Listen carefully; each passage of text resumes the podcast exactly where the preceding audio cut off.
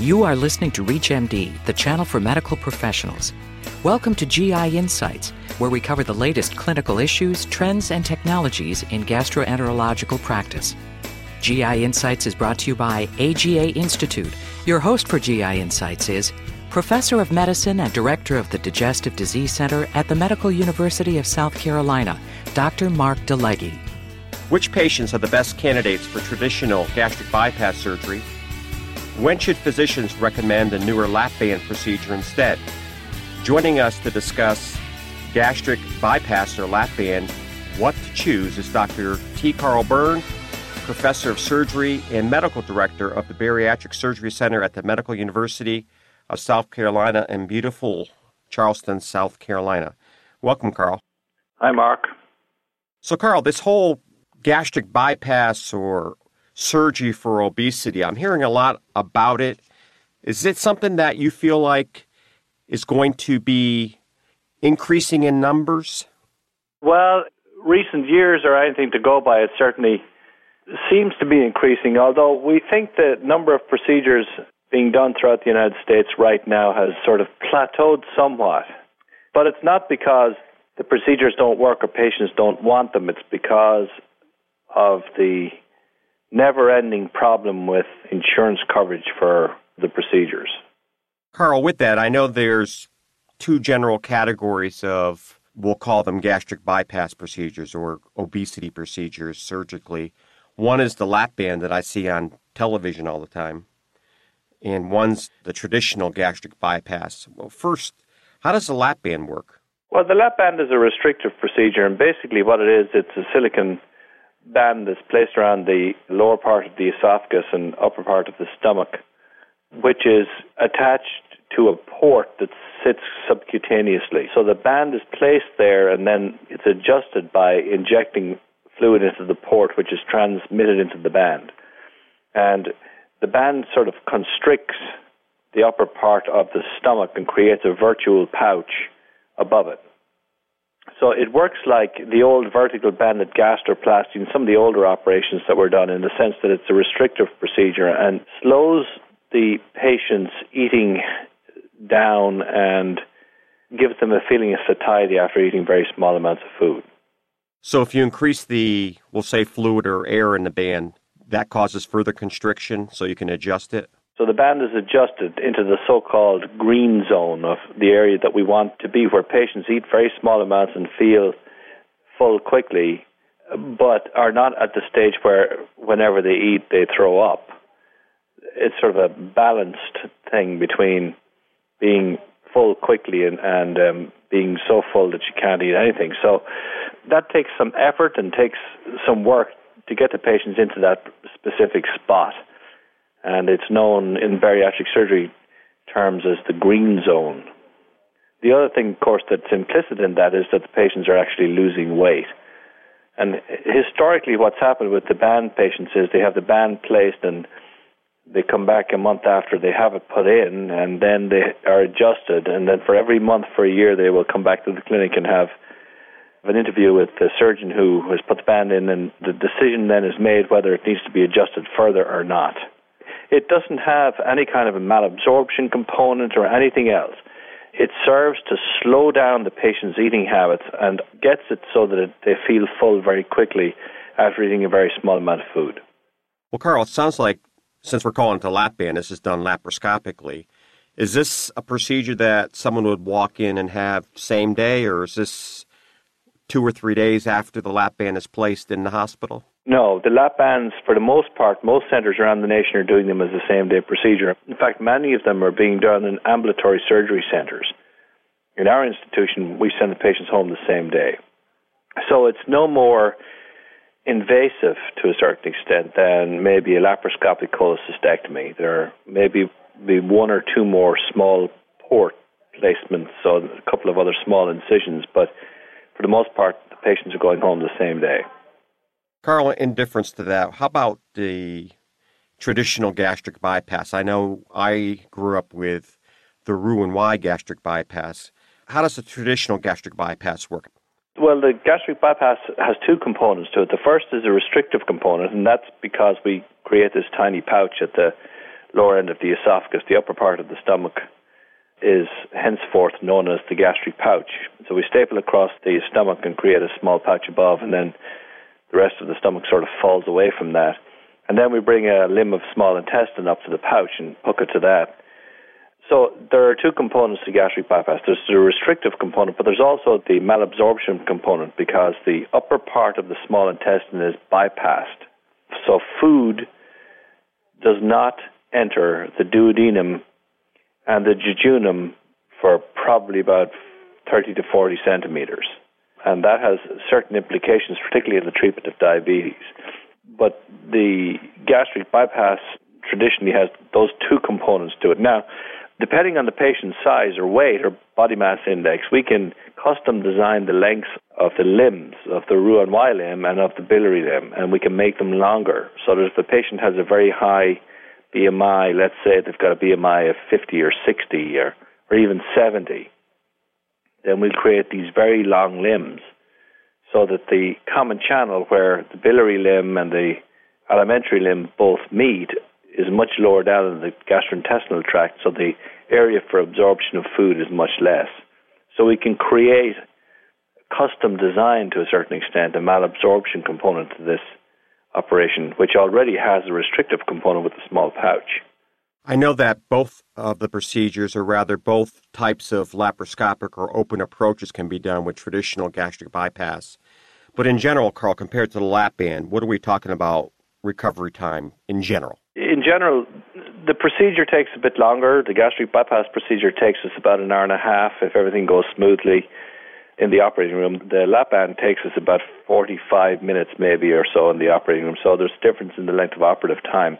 And also, the patients with the lap band, like I said, go home same day. The patients with gastric bypass stay on average two to three days in the hospital.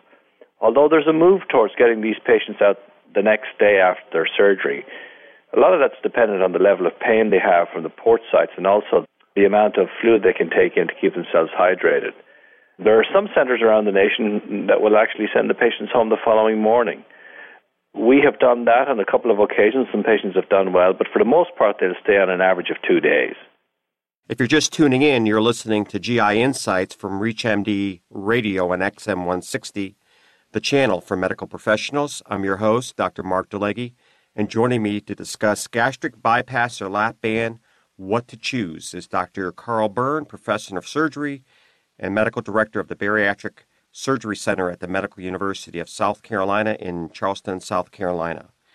I know you talked about insurance coverage, and I'm assuming that if you're in the hospital a couple of days less with the lap band, that the overall cost is less. So, is there a significant cost differential between the two procedures if someone has to pay out of their pocket? For self-pay patients, there is a cost differential, but you got to understand that when a patient comes back to the clinic to uh, have an adjustment to their lap band, that's going to incur a cost as well.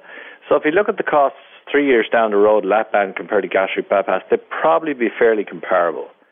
The cost for a fill, depending on how you do it, can be as much as six or seven hundred dollars each time. And that depends on whether you're going to use fluoroscopy and, and a barium study to do a fill with a lap band.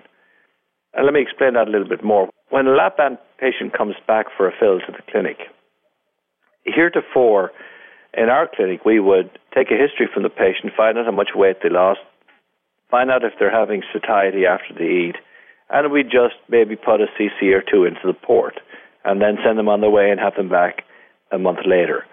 But we found that that wasn't very scientific. So what we're doing now is we will have the patients have their port accessed in the clinic, and then we'll have them stand in front of a fluoroscopy machine and drink some barium. And as they're drinking the barium, we will adjust the band until we feel that they are at the exact point where they should be feeling satiety and lack of hunger and losing weight. So we've cut down on the number of visits for fills. Nevertheless, it does incur a cost every time a patient comes in because you've got the fluoroscopy cost and the tech cost and so on and so forth.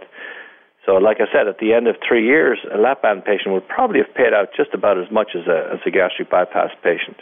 Carl, you've been doing this for a long time, and I know this is your personal opinion, but from your perspective, Are there some patients that you walk in and say, this is a definite lap band or this is a definite standard gastric bypass? Yes, I think so, but there are no good hard data regarding that yet. We have a national database now. All the centers of excellence have a national database called the BOLD database. We'll have data from that within the next few years.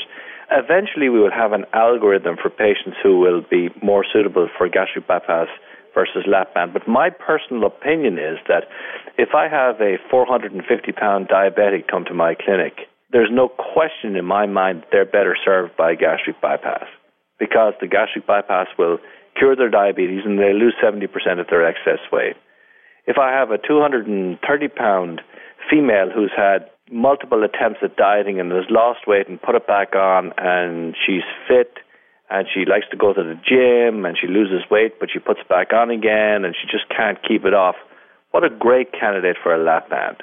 Just that little extra thing they need to help them lose the weight, number one, and then keep it off permanently, number two.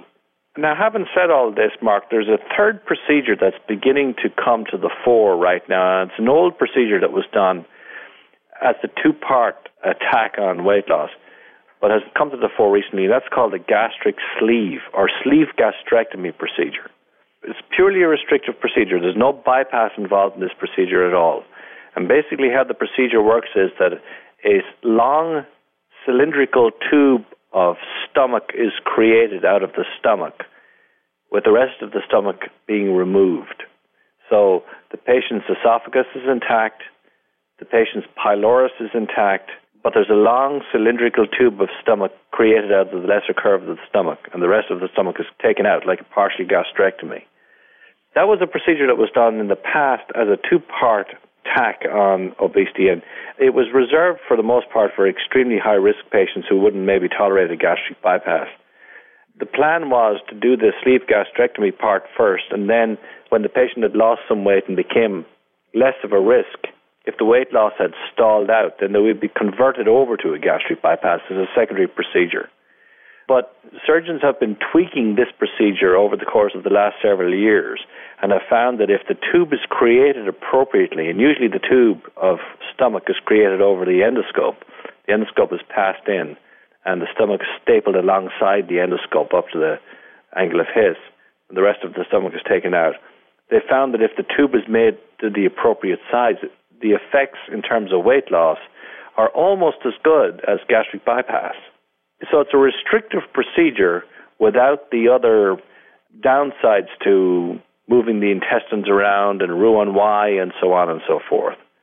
Now, there are some excellent data beginning to appear now that this procedure, certainly in the short term, and in the short term I mean three to seven years or thereabouts, is almost as good in terms of excess weight loss as gastric bypass uh, certainly would appear to be comparable to the weight loss achieved, and maybe even superior to the weight loss achieved with lap band. The problem with the procedure is we don't have really long term data yet, but we will over the course of the next few years. Not alone have we got the gastric bypass, the lap band, but now we have sleeve gastrectomy revisited as such.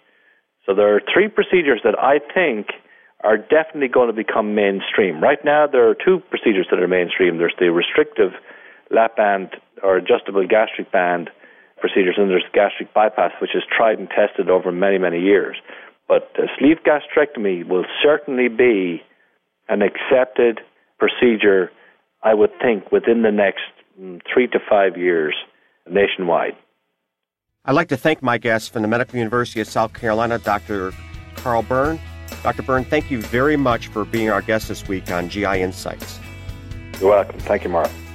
You have been listening to GI Insights on ReachMD XM160, the channel for medical professionals. GI Insights is brought to you by AGA Institute.